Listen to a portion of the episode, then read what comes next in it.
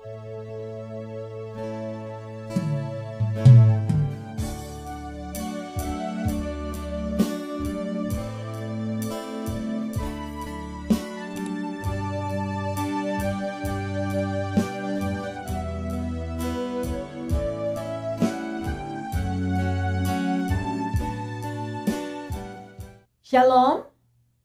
selamat siang Bapak Ibu, saudara-saudari yang terkasih, pendengar yang setia, di mana pun Anda berada dan jemaat yang diberkati Tuhan.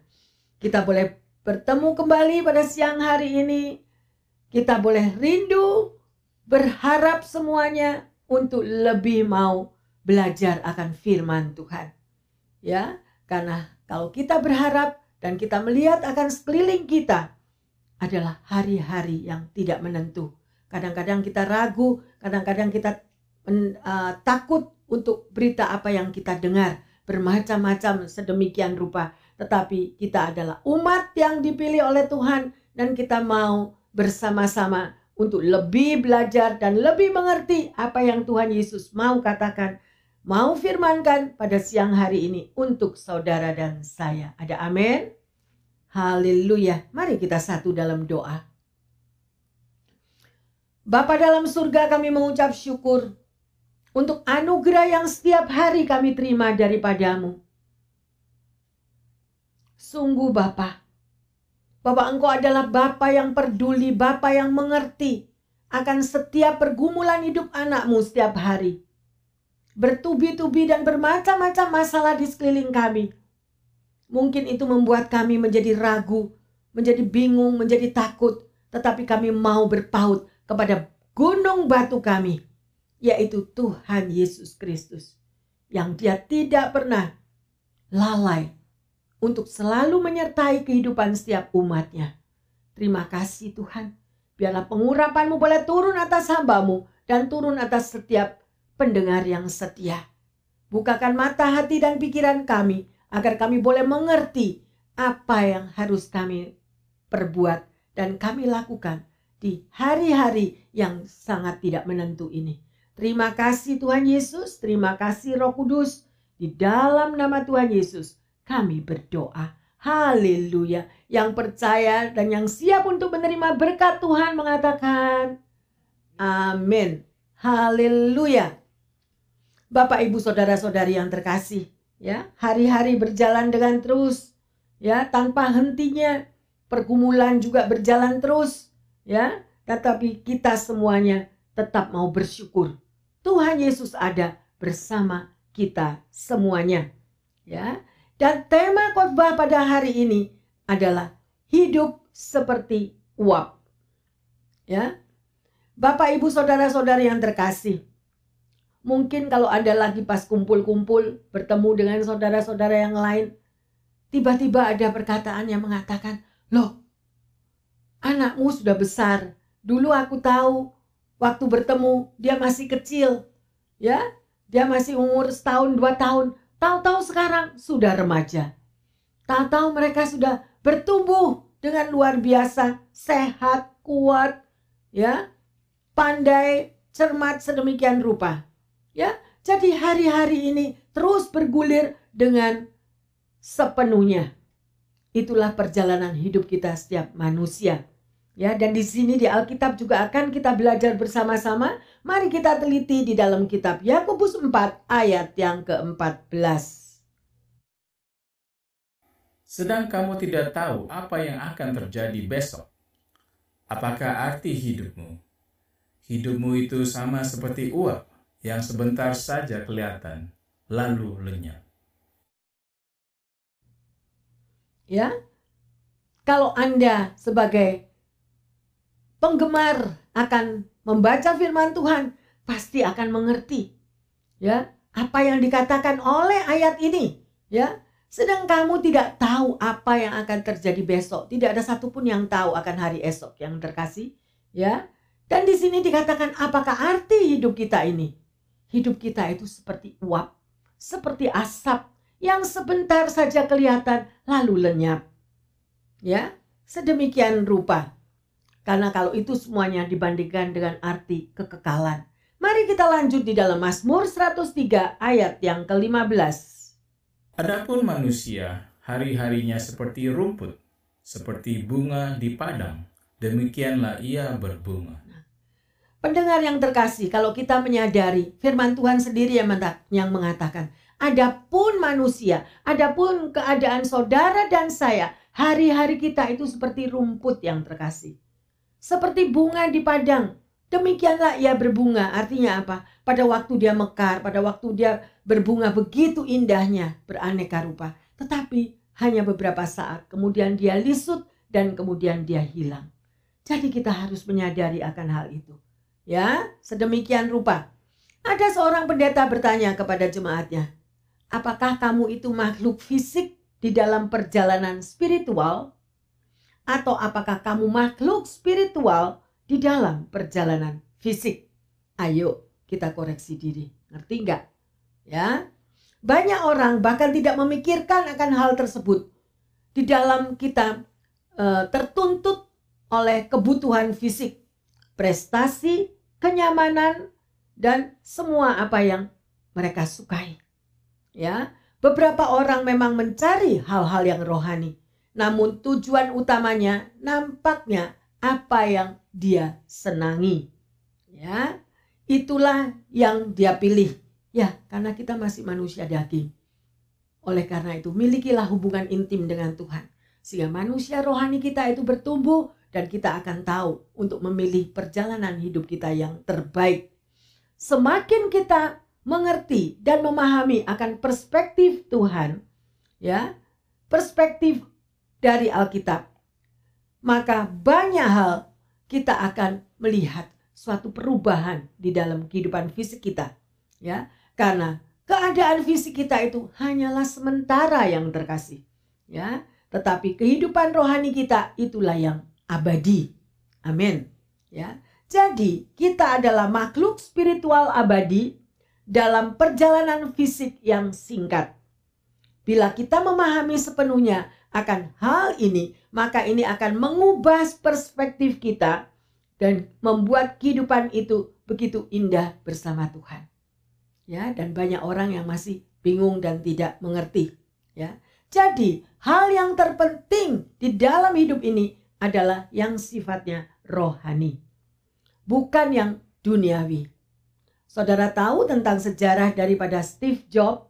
Dia pernah berkata, jika ini adalah hari terakhir dalam hidupku, apa yang akan aku perbuat? Ya, mengingat kematian adalah sarana yang membantu Steve membuat keputusan besar dan membuat perubahan yang baik di dalam hidupnya. Pada tahun 2004, ia difonis kanker. Ketika itu dokter berkata bahwa penyakitnya tidak bisa disembuhkan dan sisa hidupnya hanya tinggal enam bulan. Walaupun hasil pemeriksaan kedua menyatakan bahwa penyakitnya bisa disembuhkan. Baginya itu merupakan satu momen terdekatnya dengan kematian. Ya, itu sebabnya ia berkata, waktu hidup kita sangatlah terbatas. Jika hari ini adalah hari terakhir di dalam kehidupan saudara dan saya, apakah kita sudah siap untuk menghadapinya? Penulis Yakobus mengingatkan kita bahwa hidup kita ini sama seperti uap yang sebentar saja kelihatan lalu lenyap. Ya, setiap kita tidak tahu apa yang akan terjadi pada hari esok. Lalu apakah yang menjadi arti hidup bagi saudara dan saya? Ya. Inilah yang harus menjadi perenungan di dalam kehidupan kita selalu ya sebagaimana apa yang diungkap di dalam Mazmur 90 ayat yang ke-12. Ajarlah kami menghitung hari-hari kami sedemikian hingga kami beroleh hati yang bijaksana. Amin.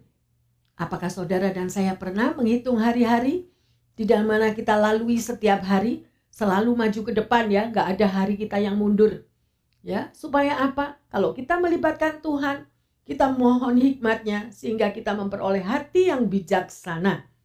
Ya, marilah kita merefleksikan adakah kesempatan di dalam hidup saudara dan saya yang tidak kita pakai sesuai dengan kehendak Tuhan. Ya, hidup ini adalah sangat singkat dan akan berlanjut menuju kepada kekekalan. Betapa sia-sianya jika hidup saudara dan saya yang begitu singkat itu kita isi dengan hal-hal yang buruk yang tidak sesuai dengan apa yang Tuhan katakan melalui firman-Nya. Ya. Yang terkasih, Bapak Ibu Saudara di mana pun Anda berada. Saya mendapat satu kiriman, satu artikel yang begitu bagus. Mari kita akan simak bersama-sama. Di dalam artikel ini yang mengatakan bahwa jam kehidupan hanya diputar satu kali saja.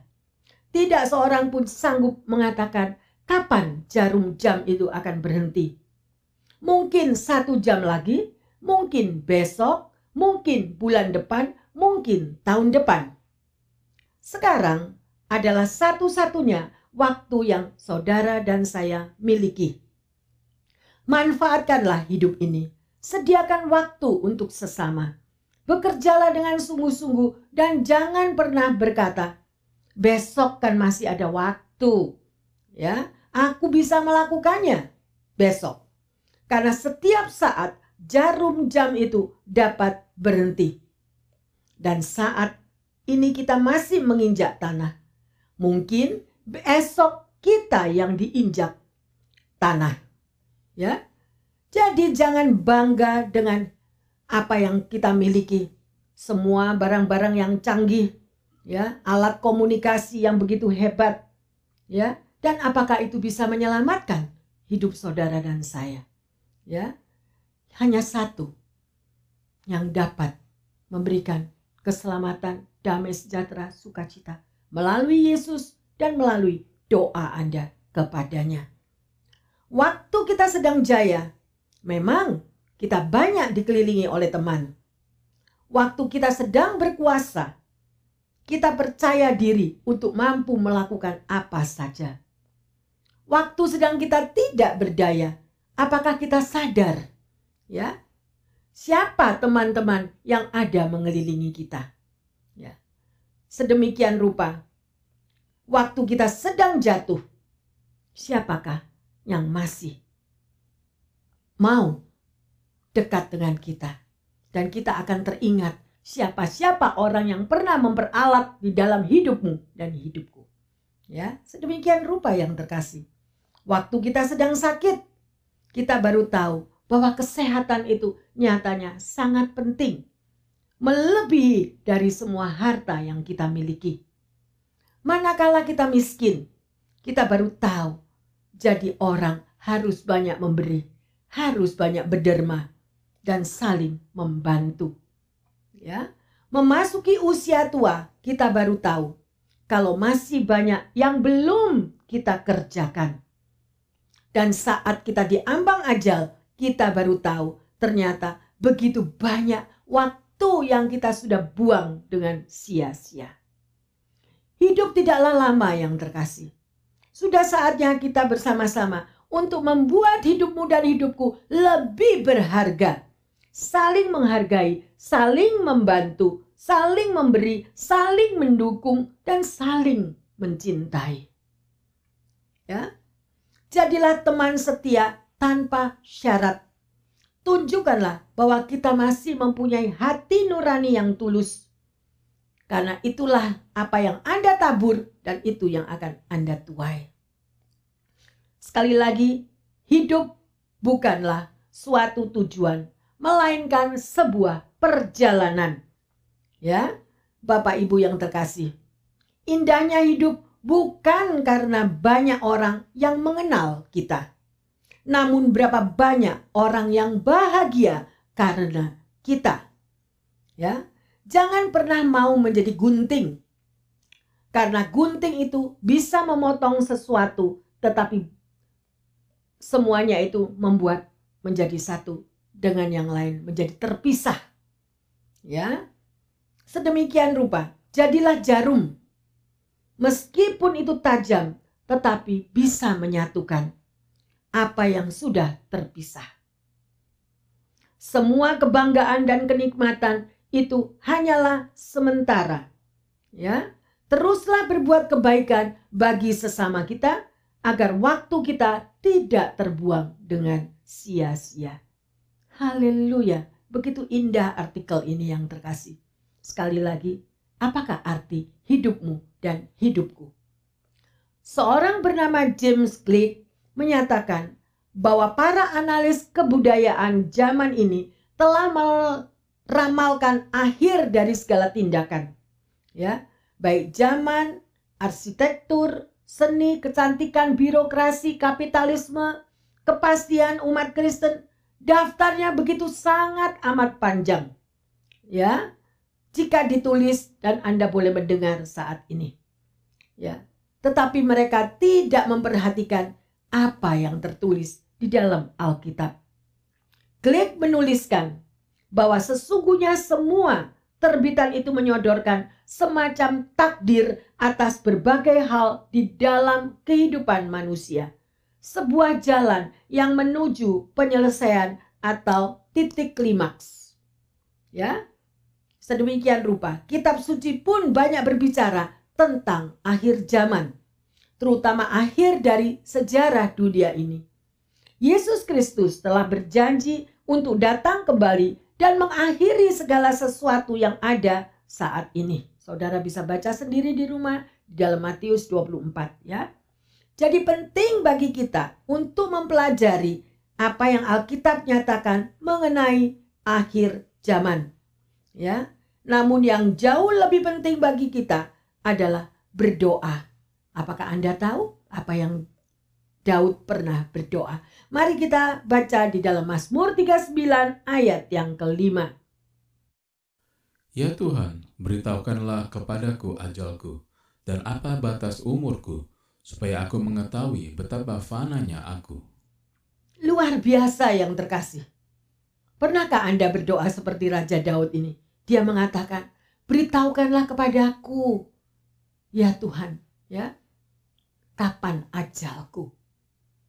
Dan saya percaya banyak orang kalau sudah mendengar berita tentang kematian atau kapan saat ajal kita datang pada ketakutan. Ya, tetapi hanya stop sampai pada ketakutan. Tetapi tidak akan untuk mau berbenah diri apa yang sudah kita salah jalan. Ya, ayo, ini masih ada kesempatan yang terkasih. Ya. Jadi, kita perlu meminta agar Allah memberi kita pemahaman tentang kehidupan yang singkat ini. Dan pemahaman ini dapat memotivasi kita mencari akan kehendak Allah dan mendahulukan kerajaannya. Itu pun tertulis di dalam firman-Nya. Ayo kita baca Matius 6 ayat 33. Tetapi carilah dulu kerajaan Allah dan kebenarannya, maka semuanya itu akan ditambahkan kepadamu. Amin. Ya, pertanyaannya, apakah saudara sudah mencari dahulu kerajaan Allah? Ataukah saudara mencari dahulu kepentingan diri sendiri? Ya, ayo, ada sesuatu yang harus kita ubah. Kita tidak akan pernah terlambat untuk menabung bagi kekekalan. Ya, saudara yang terkasih, bagaimana Anda dan saya dapat memiliki kehidupan yang berarti? Ya, yang bisa kita lakukan di dalam menjalani hari-hari ke depan ini. Yang pertama, hidup manusia di dunia ini adalah singkat. Kita buka di dalam Mazmur 90 ayat ketiga dan keempat. Engkau mengembalikan manusia kepada debu dan berkata, Kembalilah, hai anak-anak manusia, sebab di matamu seribu tahun sama seperti hari kemarin. Apabila berlalu, atau seperti suatu giliran jaga di waktu malam. Ya. Jadi sedemikian rupa semuanya sudah dijelaskan dan tertulis di dalam firman Tuhan. Itu ada gunanya. Ya. Dan itu sangat penting untuk Anda dan saya menyadari, direkam apa yang Tuhan katakan ini. Tuhan sudah memberikan rambu-rambunya supaya kita berawas-awas untuk menjalani terutama di dalam sisa hidup kita ke depan. Ya sedemikian rupa. Ya kita tahu bahwa di kitab Mazmur ini banyak orang yang mengira bahwa kitab ini ditulis oleh Daud. Ya pada Mazmur yang baru kita baca ini. Ya tapi itu adalah salah karena Mazmur 90 ini adalah doa dari Musa ya itulah bagaimana Musa berdoa juga ya, menggambarkan kehidupan Musa. Mari kita lanjut di dalam Mazmur 90 ayat yang kelima dan keenam. Engkau menghayutkan manusia, mereka seperti mimpi, seperti rumput yang bertumbuh. Di waktu pagi berkembang dan bertumbuh di waktu petang, lisut dan layu. Ya, jelaskan apa yang saudara dan saya banggakan dalam hidup ini.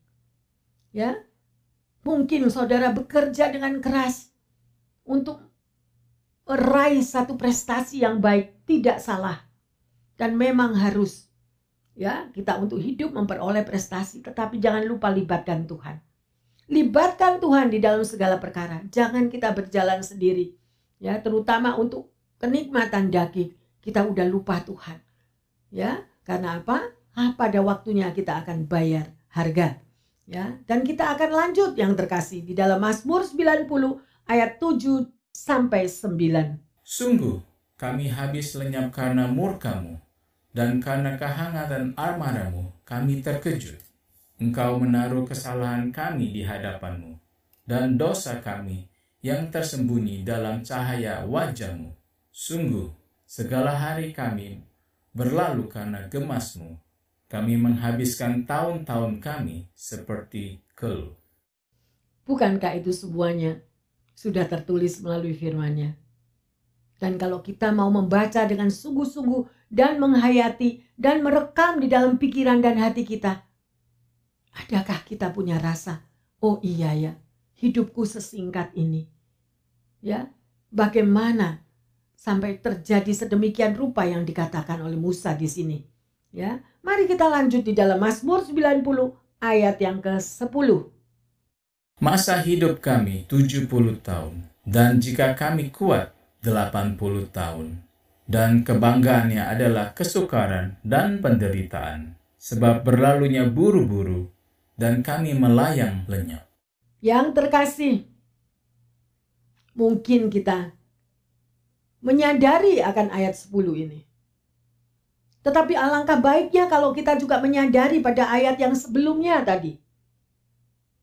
Ayat 7, 8, 9. Untuk kita mau mengerti dan sampai pada titik ini. Dijelaskan bahwa masa hidup kita hanya 70 tahun. Jika itu kuat, bisa sampai 80 tahun. Tetapi lihat apa kebanggaannya. Ya, kesukaran, penderitaan, sebab semuanya berjalan dengan buru-buru ya dan kemudian kita melayang lenyap. Nah, tetapi apakah itu ini yang tertulis melalui firman Tuhan? Kita maunya yang nikmat, kita maunya yang glamur, kita yang maunya disanjung, dipuji orang terus. Padahal firmannya yang mengatakan ini. Ya, kebanggaannya adalah kesukaran dan penderitaan. Tetapi bukan untuk Anda dan saya takut. Di dalam kesukaran kita, di dalam penderitaan kita, Tuhan Yesus ada dan dia siap untuk selalu memeluk Anda dan saya, selalu mau menggendong Anda dan saya kalau kita berseru kepadanya. Oleh karena itu sekali lagi saya ulangi, carilah dahulu kerajaan surga dengan segala kebenarannya, maka semuanya ditambahkan kepadamu. Jangan tinggalkan Tuhan yang terkasih. Libatkanlah dia di dalam nafas hidupmu. Kalau Anda bisa lapar tentang makanan, laparlah juga akan kata-kata Tuhan Ya, kalau Anda lapar akan firman Tuhan, percayalah niscaya hidupmu dan hidupku akan penuh damai sejahtera. Kesukaran itu normal, penderitaan itu normal. Dan kalau kita hadapi bersama dengan Tuhan, saudara tetap memiliki damai sejahtera di dalam badai pergumulan hidup. Ada amin yang terkasih? Mari kita surrender. Kita mau menyerahkan semuanya. Berserah sepenuhnya di dalam tangan Tuhan yang kuat. Ya, bukan berserah di dalam tangan dunia yang memabukkan, yang palsu untuk semuanya. Dan akhirnya kita harus bayar harga begitu parah. Ya, sedemikian rupa. Sekali lagi, seorang guru sekolah menengah di Los Angeles, dia menerapkan cara yang unik di dalam dia merangsang para siswanya untuk berpikir lebih dalam. Dari waktu ke waktu, ia menulis pesan-pesan singkat di papan tulis yang sama sekali tidak ada kaitannya dengan pelajaran-pelajaran yang sedang diajarkan. Satu pagi, seorang siswa melihat angka 25.550 di papan tulis. Dan seorang siswa ini mengangkat tangan dan bertanya kepada gurunya, "Mengapa angka tersebut ada ditulis di papan?" Lalu ia menjelaskan bahwa angka 25.550 itu merupakan jumlah hari di dalam kehidupan seseorang yang hingga ia berusia 70 tahun. Guru tersebut berusaha menekankan tentang singkatnya perjalanan hidup ini dan betapa nilainya kita menghidupi setiap hari. Ya. Dan guru ini kemudian mengatakan, ketika saya masih muda dan coba memandang akan hari esok ke depan, rasanya waktu bergerak begitu lama. Ya. Sulit untuk membayangkan apa yang sering dikatakan oleh orang-orang tua bahwa waktu berlalu begitu sangat cepat sampai mereka dibuat terheran-heran ke mana perginya waktu tersebut. Namun setelah saya menginjak dewasa, ternyata tahun-tahun yang berjalan memang tampak begitu pendek dan cepat berlalu, terutama dibandingkan dengan kekekalan.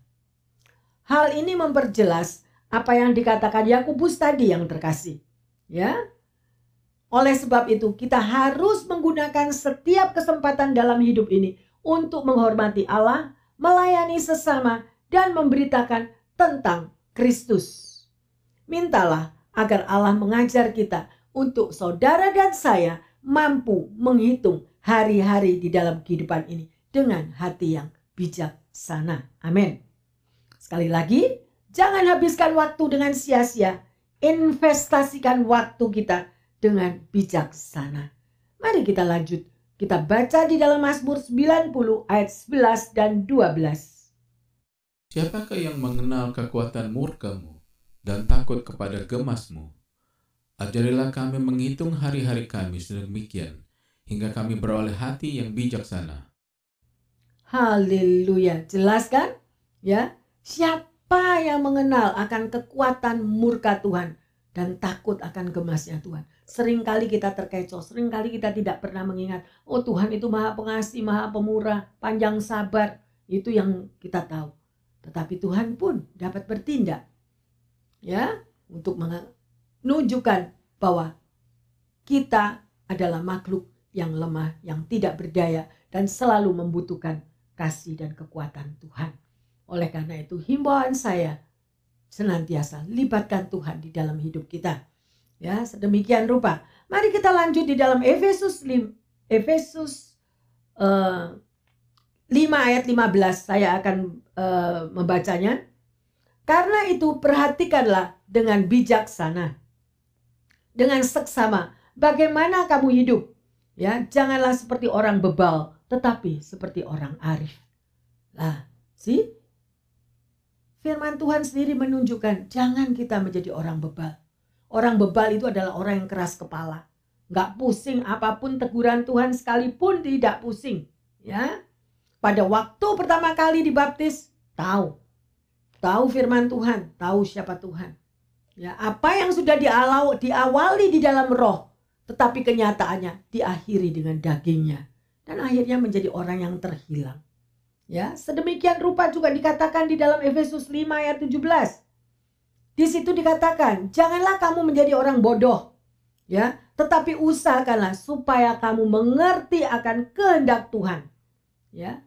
Dan di sini yang terkasih, yang luar biasa adalah begitu Musa mengerti akan kehendak Tuhan untuk hidupnya justru di usia 80 tahun. Tetapi ini bukan untuk excuse bagi yang muda-muda ya. Ah, kita nanti bisa bicara. Saya Bu Pendeta kan belum 80. Jadi maklumlah kalau saya tidak ngerti tentang firman Tuhan. No. Kita harus terus menggali dan menggali mencari apa yang Tuhan mau dalam hidup kita, ya. Musa di dalam proses 40 tahun berikutnya hidupnya penuh dengan kuasa Allah. Ya. Yang luar biasa sehingga dia mampu melepaskan bangsanya di bawah perbudakan Mesir menuju ke tanah perjanjian untuk menggenapi akan janji Tuhan. Yang terkasih, ya, mari kita mau Bukan batasan umur 80 baru saudara mengerti. No. Setiap hari pun kalau Anda mau meneliti akan firman Tuhan, mau menekuni, mau meditate akan apa yang Tuhan bicara melalui firman-Nya, Anda pun dapat mengerti, tahu untuk melakukan apa yang harus saya lakukan. Ya, itu yang terpenting. Ada sebuah cuplikan yang indah yang saya baca juga yang mengatakan, "Peliharalah persahabatan sampai waktunya kita pulang ke rumah Bapa." Apakah Anda pernah punya sahabat sampai pada waktu ajal tiba yang memisahkan? Ya, sedemikian rupa. Peliharalah sedemikian rupa. Bangunlah senantiasa persahabatan karena umur kita itu semakin melaju.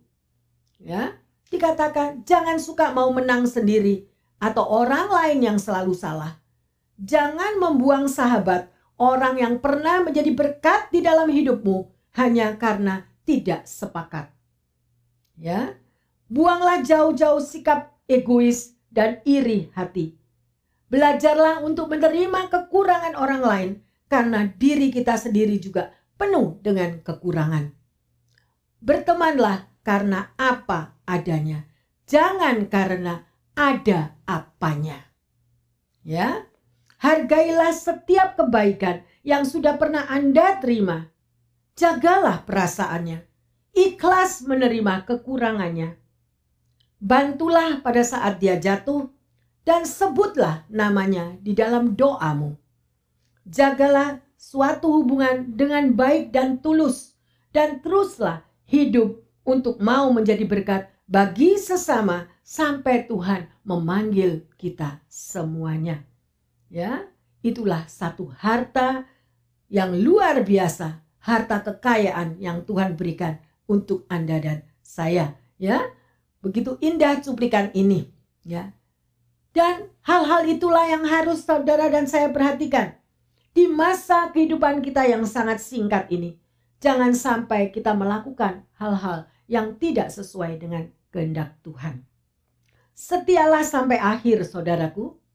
Ya, Sungguh indah kalau kita hidup bersama-sama, memiliki teman dan sahabat yang terkasih, menghargai setiap apa pun kekurangan dan kelebihannya. Kehidupan yang kita jalankan ini semuanya pasti akan berlalu. Ya. Jadi apakah tugas saudara dan saya? Dan sebagai ayat emas, mari kita lihat di dalam Pengkhotbah 12 ayat yang ke-13. Akhir kata dari segala yang didengar ialah, takutlah akan Allah dan berpeganglah pada perintah-perintahnya, karena itu adalah kewajiban setiap orang. Haleluya. Mari kita meteraikan kata-kata ini yang terkasih. Akhir kata dari segala yang saudara dan saya sudah dengar pada siang hari ini, apa? Takutlah akan Allah dan berpeganglah pada perintah-perintahnya. Jadi saudara harus pegang akan perintah firman Tuhan. Karena ini adalah kewajiban setiap orang. Nah, ya ada instruksi, kewajiban yang terkasih. Ya, mengikut Kristus memang tidak selalu mudah, tetapi Allah menjanjikan akhir yang indah. Ingatlah bahwa kita hidup ini adalah untuk melakukan kehendak Tuhan. Amin. Pertanyaannya, apa yang harus saudara dan saya lakukan jika hidup ini seperti uap? Ya, kalau hidup ini bagaikan uap. Apa yang harus saudara dan saya lakukan? Yang kedua, sudahkah Anda dan saya siap diperhadapkan pada saat-saat terakhir di dalam hidup kita masing-masing? Oleh karena itu yang terkasih, isilah hidup kita dengan hal-hal yang berkenan kepada Tuhan. Ambil setiap kesempatan untuk selalu berbuat baik dan benar. Ya, Anda dan saya mempunyai satu kehidupan yang sangat singkat. Dan selanjutnya, kekekalanlah yang harus untuk diingat. Bapak, Ibu, saudara-saudari yang terkasih, kita sudah belajar pada siang hari ini, ya, bagaimana apa arti hidup kita sama seperti uap Ya. Dengarkan baik-baik, teliti akan firman-Nya, ulangi lagi rekam setiap firman masuk dalam hati kita yang paling dalam. Ya, sehingga hidup kita boleh memperoleh hati yang bijaksana dan kita bisa menjadi pelaku akan firman Tuhan karena hidup kita ini singkat. Tuhan Yesus sungguh luar biasa dan sungguh indah hidup bersama dengan Engkau. Di mana Bapa Engkau sudah memberikan rambu-rambumu kepada setiap kami. Apa yang selagi kita hidup di bumi ini, apa yang harus kita lakukan. Engkau sudah memberikan semua petunjuk-petunjukmu ya Bapa. Terima kasih Tuhan. Terima kasih. Kami tidak pernah berjalan sendiri Tuhan di bumi ini. Karena engkau selalu menyertai umatmu. Dan kami sadar ya Tuhan. Bahwa hidup kami itu begitu singkat. Untuk diisi oleh hal-hal yang buruk dan yang tidak berkenan di hadapanmu. Ampuni kami Tuhan, ampuni kami. Sadarkanlah kami umatmu Tuhan. Karena singkatnya hidup ini, supaya kami mau berbalik dari hidup kami yang lama, hidup di dalam kegelapan, dan untuk mencari terang kasih-Mu. Terima kasih Tuhan Yesus. Engkaulah Bapa kami, Juru Selamat kami, yang tidak pernah meninggalkan umatmu. Hamba berdoa secara khusus Tuhan bagi pendengar yang setia, bagi mereka yang lagi membutuhkan kekuatan baru, bagi mereka yang sakit, bagi mereka yang terperosok Tuhan, bagi mereka yang tidak tahu jalan keluar dari masalahnya. Biarlah firman ini boleh mengingatkan setiap kita. Firman ini boleh menegur kita untuk kita berbalik dari cara hidup kami yang lama. Sedemikian rupa mereka yang terikat oleh glamurnya kehidupan ini. Sehingga mereka lupa akan engkau. Bahwa tujuan kami bersama berjalan bersamamu. Karena engkau sudah menyediakan keselamatan bagi setiap kami. Dan kami mau Bapa keselamatan itu tetap terjadi dalam hidup kami. Bawa umatmu kembali Tuhan. Bawa kami kembali di dalam pelukanmu. Menyadari bahwa firmanmu ya dan amin. Dan kami siap untuk melakukannya dan mampu ya Tuhan. Terima kasih karena firman Tuhan adalah kekuatan bagi setiap kami. Penghiburan bagi yang letih lesu dan yang berbeban berat. Terima kasih Bapa dalam surga. Kami percaya di mana pun umatmu berada, pendengar yang setia. Pada waktu mereka mendengarkan akan firman ini, hatinya diperbaharui. Pikirannya diperbaharui. Semuanya Tuhan memiliki sesuatu yang baru penghiburan daripada Tuhan boleh turun di dalam kehidupannya, di dalam keluarganya, di dalam apa saja yang mereka lakukan. Karena bagi Tuhan tidak ada yang mustahil. Terima kasih Bapak, kami persembahkan seluruh umatmu di mana pun mereka berada dan jemaat kami yang terkasih. Melalui firman ini, hidup kami semuanya boleh mengalami sesuatu yang baru karena kami mau diubahkan mau menerima apa yang menjadi teguran akan firman-Mu. Terima kasih Tuhan Yesus. Di dalam nama Tuhan Yesus, kami berdoa dan mengucap syukur. Haleluya. Amin. Bapak, Ibu, Saudara-saudari yang terkasih, sekali lagi saya mengingatkan ya bahwa kita semua mempunyai satu kehidupan yang sangat singkat dan selanjutnya adalah kekekalan yang harus selalu kita ingat. Ya. Selamat mengisi hari-hari ke depan dengan melakukan firman-Nya. Karena firman Tuhan itu sungguh berkuasa untuk mengubahkan kehidupan kita. Karena hidup kita ini begitu singkat dan berlalunya seperti uap. Tuhan Yesus memberkati kita semuanya. Yang percaya dan siap menerima berkat dari Tuhan mengatakan amin. Haleluya.